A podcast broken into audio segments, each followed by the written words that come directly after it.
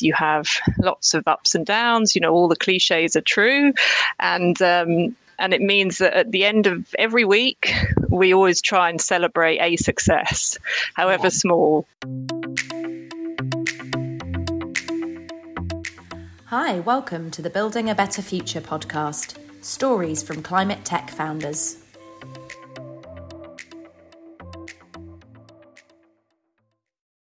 Hi, everybody. Welcome to this week's Building a Better Future Stories from Climate Tech Founders. We are now halfway through our eight week series uh, where we're chatting to startup founders who are still very much in the trenches of those early years in business. We're exploring where their love for sustainability began, the journey to founding their company, and what challenges they've faced in those first few years as a founder. As always, I hope you'll find these stories relatable, motivational, and informative. My name's Cherry, and I'm the founder of Above and Beyond Recruitment. Our business partners with climate tech startups, and we help them to develop their employer brand and grow and scale their product and engineering teams. If this is your first time listening to the Building a Better Future series, then please go and check out our previous episodes. Uh, we've had some great tales of a startup founded through a hackathon project, uh, we've heard about two co founders who built a methane removal business as part of a venture builder program. And we've learned about how a nuclear energy degree helped two co founders really shape their ESG platform. You can find the video recordings of these on my LinkedIn profile and over on our YouTube channel. We'll share a link to that in the comments for you. And there's also a podcast version for anyone who wants to listen to us on the go. Um, so go and check that out anywhere that you would get your podcast. I think we're on Acast, Spotify, and Apple Podcasts as well. Today, we are joined, uh, joined by Jo Hand, co founder of Giki, an employee engagement program which helps companies achieve their net zero goals by educating and engaging their staff on sustainability. Launched in 2017, their program is used by companies like Deloitte, NatWest, Oxford University. And Jo herself is a former BBC producer for BBC Money and Panorama and a former journalist for The Independent. She's also a trustee of various enterprises, one of which is a social enterprise to train vulnerable people in landscape gardening.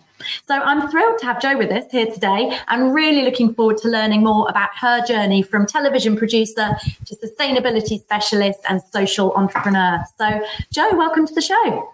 Oh, thank you so much. It's really good to be here. And I love the stories that you've heard before. The methane one, that sounds really good. So there's Very so many cool. great innovations out there. We, ju- we just need to prioritize them and make them, bring them all to scale. Exactly, exactly that. Yeah, uh, that, that was a great show, by the way. Yeah, with Louise. Um, highly recommend it. What they're doing there is, like you said, yes, so innovative. Um, so I'd like to start, as we always do, by going back to the beginning. I mean, Jo, you had a whole other career um, in television and in journalism before starting Giki, but during that time, and perhaps even before that, were there any inklings in there of a passion for sustainability or for entrepreneurship? And where, where do you think that came from? Yeah, that's interesting. The entrepreneurship, I'd say probably less so, but sustainability, I, have always loved nature. I've always been, you know, I grew up at, when I was a kid, I was, you know, we were quite outdoorsy family, spent a lot of time, you know, outside, out and about and doing sport and stuff. So, from that perspective, I think I always had a, a close connection with nature. But it wasn't until um, I started working in TV, it was actually the first job I got in TV when I was in my mid 20s. Um, I worked on a program for Channel 4 called um, Deluge, and I was a researcher and um, and my job was to go and talk to people um, and find out about that this this series was about floods. Hmm. And it was then for the first time I started really uh, becoming aware of climate change, actually, and that it, that it was, you know, that these extreme weather events were becoming more frequent and that the science was already starting to show that um, you know we had real challenges ahead and then throughout my career in tv um, it was it, it came up repeatedly. So I remember making it. We made a. I made. I was lucky. I made all sorts of really fantastic and uh, amazing, you know, pro- programs on all sorts of different fascinating topics. And one one of them was about. Um, oh, I can't even remember what the theme of the program was, but it took us to um, vineyards in France where they were trying to uh, stop uh, hailstorms damaging all of the, the crop, all of the, the vineyards. Um, and talking to some of the winemakers there, they were saying, look, we can't grow the grapes that we used to grow because the climate's changing and I made made another film in Timbuktu in Mali, which again was absolutely fascinating. And there, the the, the desert was expanding, and the, the climate was changing, and it was getting hotter, and you know it was harder for the for the for the from a food production perspective. And I kept hearing kind of pockets of this playing mm. out in different parts of the world, and and then um, the last. Uh, production I worked on actually was for Channel 4 News, and it was all about carbon trading, which is this um, uh, a market mechanism designed to encourage reduction of carbon emissions. Um, and I just found it absolutely fascinating. And I'd already started to think I'm going to. I, want, I don't want to work in TV forever. It's hugely pressured, especially current affairs and news, and and I didn't feel it would be a very stable lifestyle for that wasn't the kind of lifestyle I wanted despite it was absolutely fantastic fun. I was very fortunate but um, I was thinking you know something different would be good. And um, and interviewed um, this amazing guy called Paul Dickinson who then subsequently became my boss. And I went to work for him at um, the Carbon Disclosure Project, which is a really pioneering, innovative charity which has been instrumental in making the business world think about their carbon impacts um, mm. and really has been quite it's it's not a particularly well known organization particularly in the you know within the general public but it's been a real game changer in terms of making businesses much more aware of their impacts and encouraging them to actually measure them and and, and, and you know take action to reduce their environmental impacts so that was the kind of trajectory. It was you know I kind of picked up bits along the way and then it all kind of came together and the timing was right. And that was yeah that was how I got into working full time on environmental issues and it's just so fascinating. I mean, it's the, the reason I do it, it is because I think it's the biggest challenge that is facing the world, not just humanity, and, and we need to do something about it. But it is fascinating because it covers so many different areas. There's economics, there's politics, there's mm-hmm. psychology, there's uh, science. You know, there's it, it, touches on so many different fascinating areas that, um, yeah, it's always stimulating. If sometimes uh, you know, sometimes you can have dark days, but. Yeah. Uh, yeah yeah that's so interesting so that kind of drip feed then throughout your your kind of career that early part of your career and all those different everywhere you went it was like a recurring theme of seeing it you know seeing climate change play out um, yeah. in, in different communities yeah. yeah and and what did that transition kind of feel like then coming out of the the media world and moving into that first role with cdp yeah. Um, what what did that role look like, and and how did that transition feel? it brought a wonderful sense of stability. It was like I have a, a permanent contract. I'm not a freelancer anymore, and no. I'm not, you know, I have I can plan holidays and I can um, work on something. Um, you know, for a prolonged period rather than when you're making a program. And I was lucky; I had you know months to make programs, not a day like when you work in news. But um, it, so it, the lifestyle change and the stability that it brought, which was something that I was looking for, was fantastic from a personal perspective. I went to do their um, communication. So, you know, bringing kind of, you know, skills as a journalist, but, you know, sitting kind of on the other side of the fence, as it were, and also um, fundraising and sponsorships, which I'd never done before. I didn't have a clue how to do it, but um, um I was lucky that that bit went went really well, and um, it was great. I mean, I was so. I, it was a wonderful team, very small team. Then there were about ten of us when when I started there, and now there, I think there's you know several hundred people working there, um, and it was you know so, so everybody there was there because they had a genuine belief that uh, and a gen, you know genuine motivation that they wanted to um, do something about climate change. So it was it was a, a real purpose led team, and that that made it really exciting as well. Yeah, fantastic. And and how long was it that you were there before you kind of met the other co-founders of Giki and and, and developed that idea? Well, I already knew the co-founder of Giki because he's my husband. So, ah. so I had already met him. Um, but I was at CDP for probably uh, five or six years, I'd say. Hmm. And then actually, then I had children. So I had uh, one hmm. child and then went back part time for, you know, literally a matter of months before I then stopped permanently because I was pregnant with the second one.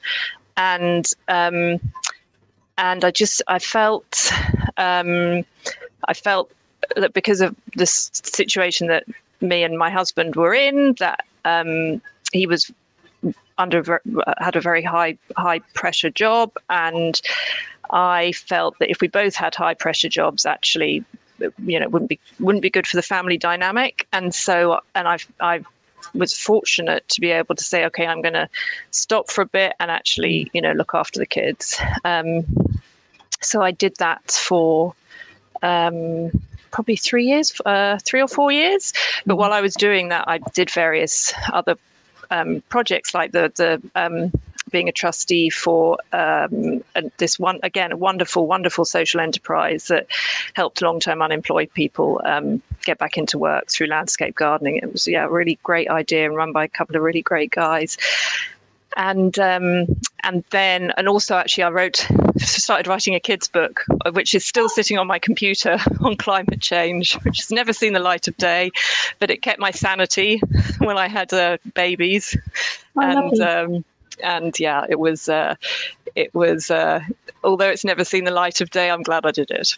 Yeah and it may do one day. Watch this. You space. never know. You never know. If I can find it on some uh, old computer in the cupboard that probably doesn't turn on anymore. Brilliant. And so, how long after having your second child then did you wait before you set the business up, and, and when did that decision between the two of you come to think, right, let's let's do this?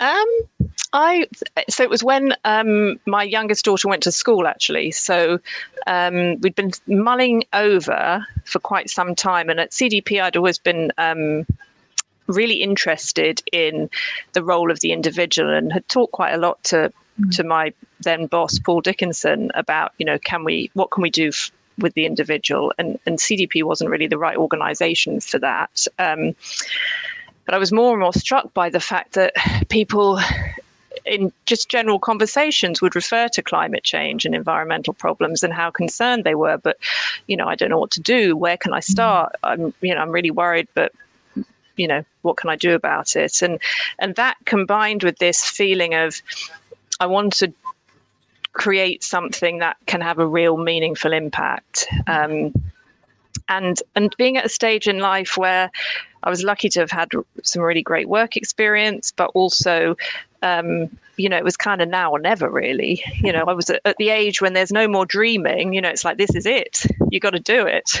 Um, so so we did, and um, yeah, that was that. Yeah, we we set up in 2017 officially, although I've been working on it for couple of years, you know, very much part time before then, um, you know, just sort of in, you know, evenings and weekends. And, um, and initially actually started with something very different to what we've got now, which is so often mm. the case with, uh, with, um, when you're setting something up, I think.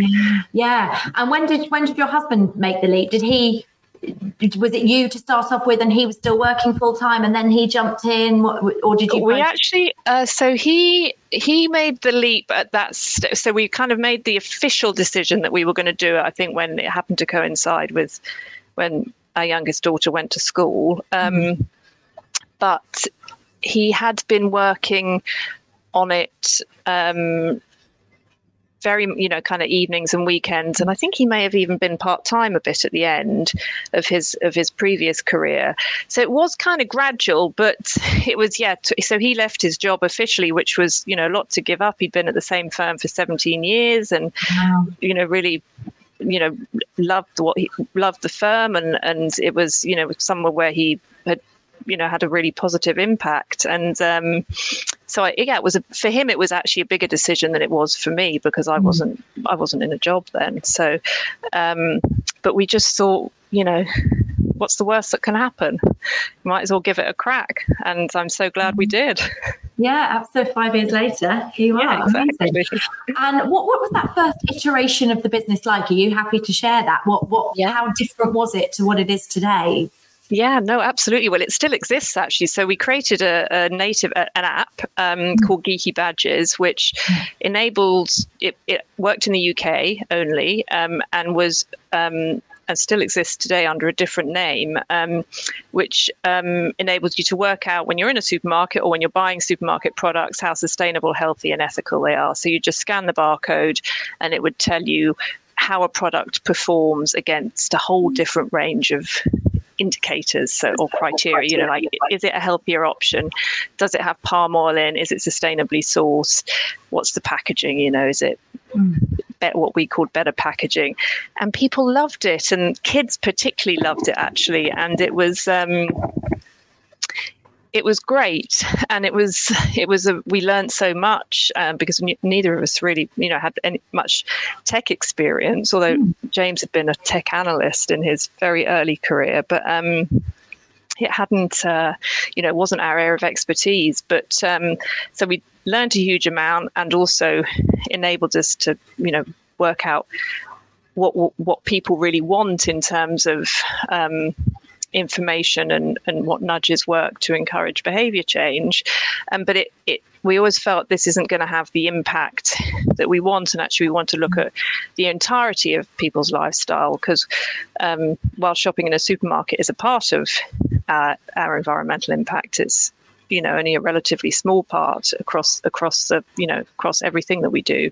So that was where the idea for Giki Zero was kind of born that, you know, what can we do to help people across the entirety of their lifestyle um, understand and then make changes that are better for the environment.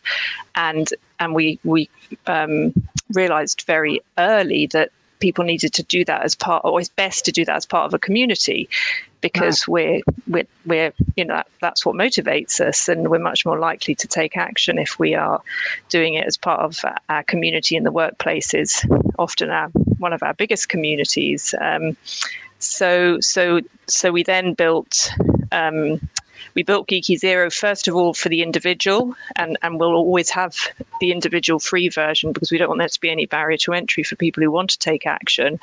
Um, but then alongside that, we've built a pro version which enables um, companies or indeed any organization to team up with leaderboards and competitions and assessing their, their achievements together and lots of challenges. And we also run a whole engagement program alongside it to help with that long term um, embedding it within everything that they're doing and, and you know helping feed that that that becomes really a key part of sustainability strategies. Um, and that was in the beginning of lockdown that we launched. So that was uh, made for interesting times. But I think we just, you know, you just you have to just keep going. And actually, I'm, you know, I'm really glad we did. There was no reason, particularly, particularly because it was all online, that we mm. that we shouldn't just progress with our with our plans to get it out there. And in those kind of those first first year or so of the business, what what kind of skills were, were yourself and James both bringing to the table from your backgrounds and your histories? And how quickly was it before you realised you needed to bring other people in to kind of complement those skills? Um, so we're fortunate, and I'm sure this means makes it easier to work with your with your other half. That we have very very different skills. So. Mm. Um, I think what, what I learned as a journalist, and then when I worked at CDP, and and also with with, with uh, the charity Streetscape, um, the skills there were, were about.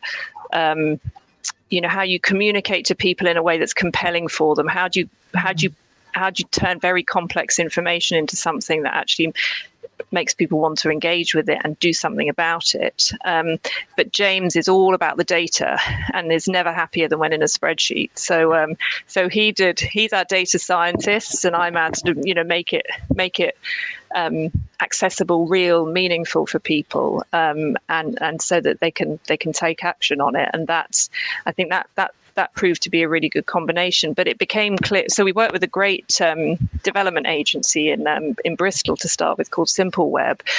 So they built um, Giki badges for us but we, it became, you know, we I think as as I'm sure very often happens, we wanted to bring some of those skills in house, and we were lucky to find our first developer. We'd been looking for ages and ages, and we found him, and he's still with us, and he's just you know amazing. And you know but was built Giki zero basically with with james and or you know he did all the all the development james did all the data work.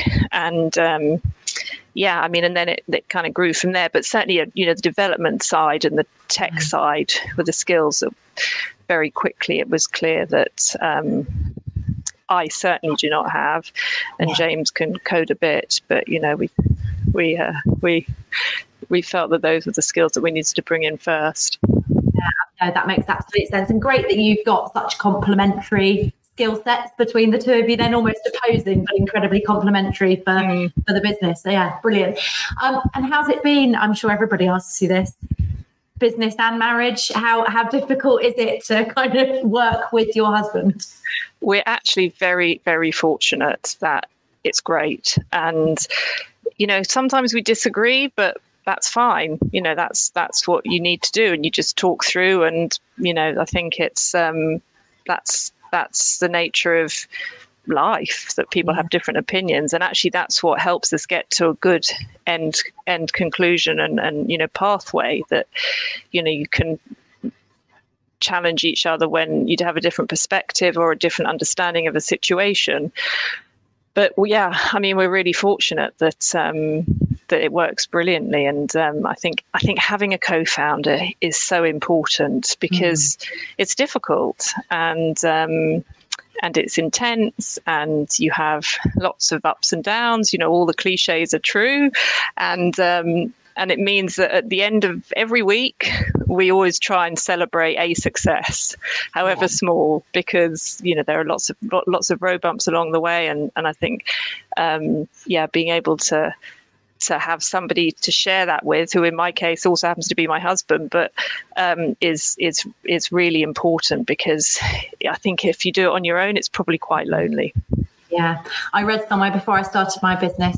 I read a quote that said, setting up on your own is 49% the hardest thing you'll ever do and 51% the best thing you'll ever do. So I think I've found that to be true. I don't know if you have.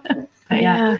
Yeah, I mean, it's yeah. I think I, I I love it. It works brilliantly at the stage in life that I'm at. But mm-hmm. um, I can imagine, yeah, it very much depends on where you're at in your life. I think as to whether it whether it's right for you. Yeah, no, absolutely. Uh, like you said, when you've uh, when you've run out of options, run out of reasons to say no, it's time to do it. That's what I found. Um, and so you you evolved the business then and kind of pivoted, you know, I suppose didn't pivot, but added in the Giki Zero Pro element. Um, like you said, just around around 2020, around the pandemic hitting. Um, that sounds like quite a big challenge to overcome. So, what did that look like in action? How difficult was that to overcome? And and what did you kind of what strategies, I suppose, did you implement to kind of get that off the ground at such a tough time? Yeah, it was really interesting. I mean, we've been fortunate before the pandemic. So in the September, I think before, we'd already got a um, kind of beta version of the individual version. So me and our, our, our, only developer at that time went off to the Eden project actually to do. They had a big sustainability event and were really excited about what what we were building. So we ran a series of workshops throughout that day of people who wanted to come and understand their carbon footprint, and it was fascinating because when you're building technology, and I'm sure it's a case when you're building anything, you you want to see how your people who it's targeting or who it's built for respond to it and you know whether mm. it does what you want it to do so that was a really really useful exercise and we were lucky after that to be able to do various sessions like that in the months up to the, the christmas before um, before the pandemic hit um, so we were we were fortunate that we were confident that what we were building had had um, a lot of user input, mm. and we, you know, made some changes and it evolved it such that we thought it would, you know, we, had, we were giving it the best possible chance for it to do what we wanted it to do. so then I think we were due to launch the pro version. No, we no, that's right. We were launching the individual version in April of when lockdown had come in the March. Um, and we ummed and ahed about it, and we were actually doing some mm. Some of these sessions with some schools locally in London because we were in London at that stage and some of those started going virtual because mm-hmm. this this particular school that we were doing quite a lot with the lady who was running it the teacher was so dynamic and she was not to be stopped by the fact that we couldn't do things face to face so we ran a few virtual sessions and you know this was before virtual was really the thing yeah. and they went really well and we thought look, this is a digital platform. There's no reason why, with Zoom and Teams and whatever, you know, there were all sorts of uh, different platforms popping up at that stage, weren't there? That we can't do most of what we want to do online. Yeah. And so we we kept on going with our with our launch plans, and I think it actually, I don't think that, although we did things differently because we were in a pandemic, I don't think it really had a particularly negative impact on where we where we are today, um, and because because it is now possible to talk to people virtually just like we are and you know run sessions and we run lots and lots of virtual sessions. And sometimes we do face to face ones but we've done way more virtual. So mm. you kind of design your your um your offering um with the tools that you have in hand. So I think it's it actually was um, it forced us down a path which we probably wouldn't have gone down otherwise in doing everything virtually, but that actually you know had some advantages because you could. Mm meet more people more quickly and yeah. you know you, you can have many more meetings in a day and so it, it's um, i think we were fortunate because it was all digital that that it wasn't it wasn't too much of a barrier for us i suppose from a, a b2b perspective and, and in terms of companies wanting to use something like this and embed something like this to get their employees engaged actually at a time when everybody's remote and building culture and building engagement amongst a team is front of their mind, then actually it was it was probably quite a nice sell to them at that time as another yeah. way to get their team engaged. Yeah, I think that's right, and definitely there was a real that I'd say probably a couple of months in, there was a real concern about how do you maintain the culture and how do you mm. how do you keep people motivated. And I think this this played an important role in that sense for some organisations. And I think that um, we we often had during the pandemic, and I still do sometimes have calls like this when people come, you know, working with clients or, or people who you know were just sort of uh, planning to become clients. Um, where we where they, they say oh this I, I, was so pleased to see this in my diary this is my best meeting of the day and it, because if you care about sustainability um, focusing on it makes you makes you feel good, um, yeah. particularly in the way that that we approach it. That you know we are all important and we do all have a role to play, and we can all make a difference. And um, so I think that that was a big that was a that was a big factor as well. You're right. Yeah, I think also just individuals at home on that the kind of the free version and on the individual version. I think people had the headspace to think about things bigger than them, didn't they? And and I think all of a sudden, when everybody went into lockdown and there were fewer cars on the road, people started growing vegetables in their back gardens. I think people's awareness and desire to want to live a bit, a bit more sustainably actually start. I think that gap between intention and action very slightly shrunk during the pandemic. Yeah, um, yeah, definitely. I think that's right. We did some research actually, a kind of um, a, a, you know poll of a few thousand people, and it really did highlight that. That, and then there were you know there were a number of polls that showed that same those same outcomes that people felt closer to nature as a result and more vulnerable mm-hmm. because it was clear that many things were beyond our control, and so felt that they wanted to preserve what we had, what we have. Yeah. Yeah, interesting. And so, so up to the point where you are today, what would you say over this last kind of five years your biggest challenges have, have been, business wise?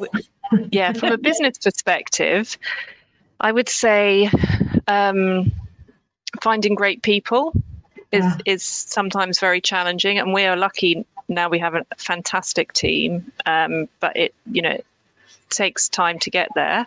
Mm. Um, building a culture totally virtually is mm. takes a different approach so we're dotted all over the country and and that's great and it suits i think it suits everybody you know but we and we meet up you know several times a year and then some some teams meet up a bit more you know much more regularly um, but that that that is a challenge. Mm-hmm. Fundraising is always a challenge, so I, I, probably won't dwell on that too long because it probably comes up in every single call.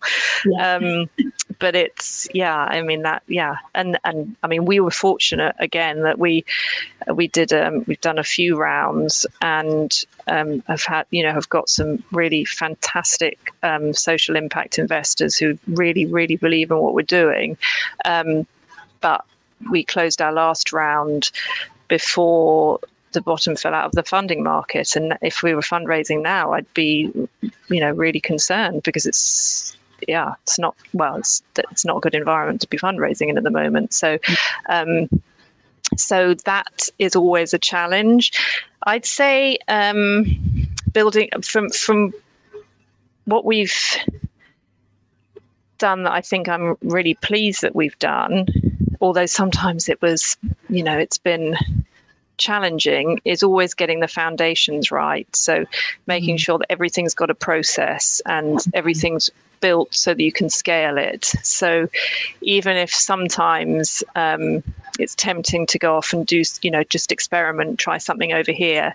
We could do that at the beginning, but you can't do that after a time when you've got a bigger team and, you know, mm. everybody needs to kind of know what know how things work and what's going on. You can't keep on doing new stuff and keep on experimenting. And actually, it's obviously you want to evolve and and you know improve all the time.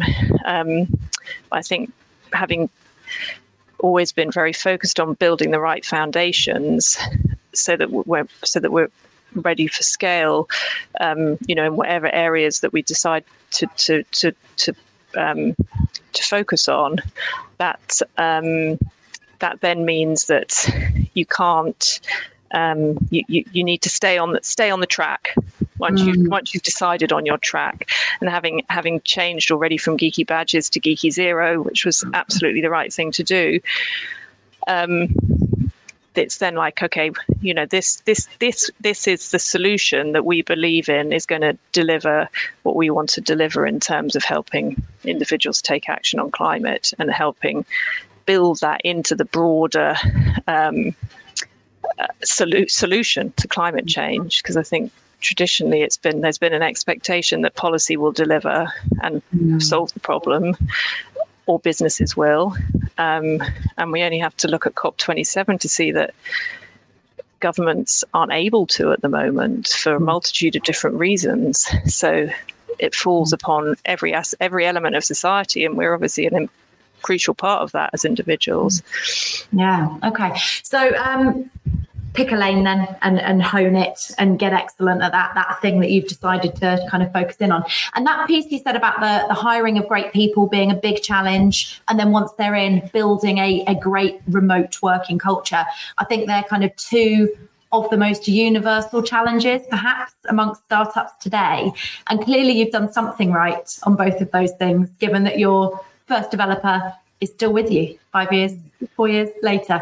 Um, so, have you got any tips about what you think you did well on both of those elements, both around attracting of good people and then building and nurturing that culture to retain them? Um, I think being very clear on what our values are and making sure we stick to them. Mm. And, and are very transparent about them. I think those that's really important. Um, and you know, many, quite a few of our colleagues come from the commercial sector where the value systems can be quite different. Um, right. And although we're a B corporation, and so we are, we are a business with, you know, mission and social purpose are absolutely paramount to us. Um, so I think, yeah, kind of embedding that that culture and our values and our expectations around that from the beginning is really, really important. Um, spending time with people at the beginning you know mm. training. Training's crucial and um, and and it never really stops. And you know me and james give each other advice on what we think we can do better. And um, and it you know it's it, it's ongoing. And i think mm. making sure that we make time for that is really really important. Um, and I think hiring people who are the right fit as well is really important. Who can cope with uh, working from home and not having the kind of office banter and office support and all that all that that brings that that that's not that the kind of virtual working is not right for everybody by any means. And i think working that out is is really important because people need to feel comfortable in yeah in the conditions that that we're in. It needs to need to like them. So you know we've got quite, quite a few people who are parents, so it works well with you know it, having that very flexible workspace. And we've also got some um, quite um, not sure what word I'd use to describe them. We have some really interesting, I'd say, environmental policies. So, for example, we've got an, a no-fly policy. So even though we we have uh, clients in different parts of the world, mm-hmm. um, and Giki Zero works anywhere in the world, we never get on an aeroplane. So right. that has, you know, it makes means you work differently. Um, if if colleagues want to take a um, a train for a holiday rather than a flight, they get extra holiday.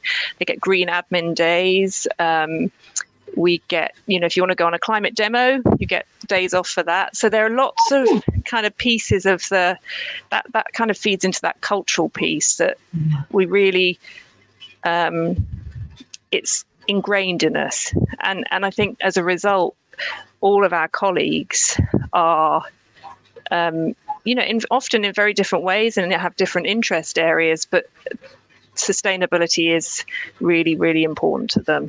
And that's, yeah. that's why they work at Giki. Yeah, that's really great to really embed those values in the benefits and yeah. And what's the green admin day? Oh, so if you want to change to renewable electricity, for example, or you want to, um, although that that shouldn't take you the whole, a whole day, but um, it, it, it, I, I, think I certainly, you know, sometimes these things take longer than you think, or you know, setting up your garden compost, or you know, things yeah. that are things that are going to help you reduce your carbon footprint, basically. Nice. For me, it's trips to my local refill barn. Exactly. Out of my day to go and do that. Yeah, exactly. Yeah. Cool. I love it. So, where are you at today? Give us a snapshot of where Giki is today, headcount, clients, platform. What, what does it look like today? Yeah. So, we have um, 12, um, tw- sort of 12, 13, 14 colleagues. Some of them are contractors. Um, you know, some work full time, some work part time. Um, we have yeah people all over the country now actually so yeah in well not in northern ireland but in scotland wales and england um, and we have around 60 or 70 organizations now using Giki Zero, um, who range from, you know, very small sort of mm-hmm. under 50 employees right through to tens or in some cases hundreds of thousands of employees. Um, and in terms of the kind of companies that we work with, so we work at, at, at some of our, you know, sort of Vanguard uh, clients that we first started working with are um, people like NatWest Group, um, Deloitte. We also work with Adobe, um, work with a big US bank. Um, we, we, work with the BBC. Um, so real range, University of York, for example, real range of organisations um, who who have, you know, different priorities and different different kind of high level aims, but the essence for, for all of them is our people are really important and we need to um, help them think about think about climate and sustainability um, because that's that's really important to us as an organization.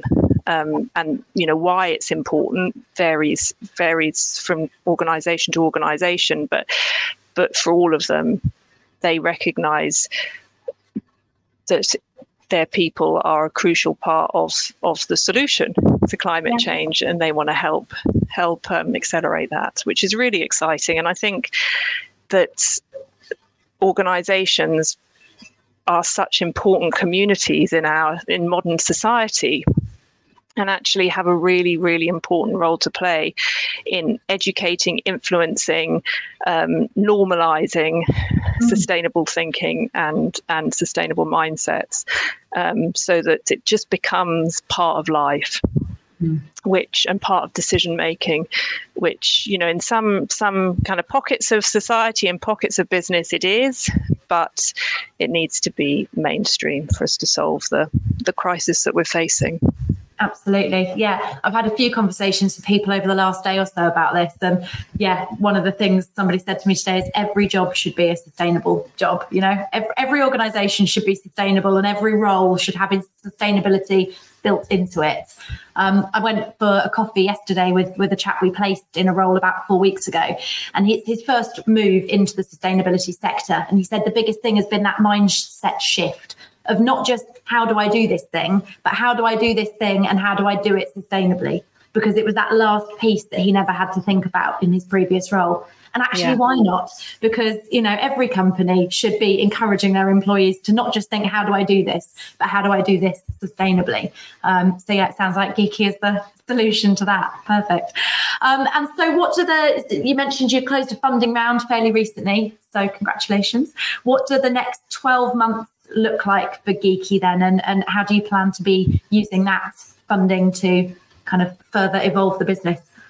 Yeah, so I think that, that although there are always things that we want to improve, enhance, um, build on, um, now so much of it is just about executing on the plans that we have um, and I think that that that in many ways is a is a really exciting and liberating place to be in that we know that there are always like any organization things that we want to improve and and and, and yeah tweak. But actually we know that what we've got clients love um, and you know we talk to companies who put us through you know quite complex um, procurement processes who've looked at you know what what else is out there and the feedback we get consistently is you guys are great and we really want to work with you. And um, so now it's about continuing to deliver on that and and reaching more and more people so that we can help mm-hmm. individuals be part of this this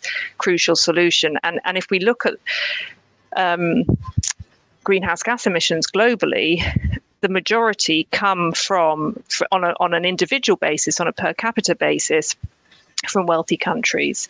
Mm-hmm. So the carbon footprint in wealthy nations is about 10 tons per person per year, whereas globally, on average, it's five tons. Um, and if you compare, you know, the top 1%, they might have a you know footprint of over 100 tons so it's what can we do to help those people understand the benefits of, for themselves and more importantly for the world um, of sustainable choices.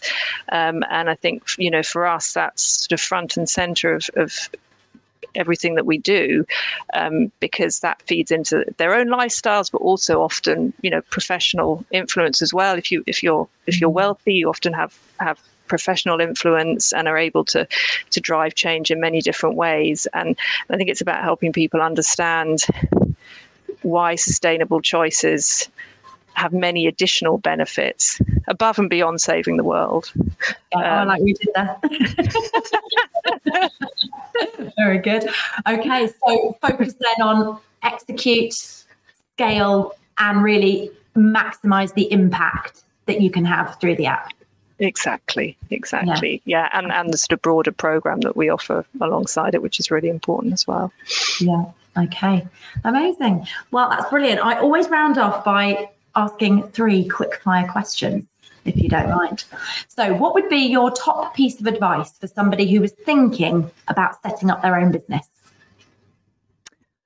I would say look at whether you have the skills to do it. Um, mm-hmm. And if you don't, bring in somebody else or some others to help you um, or, or skill up. I'd say that's mm-hmm. really important.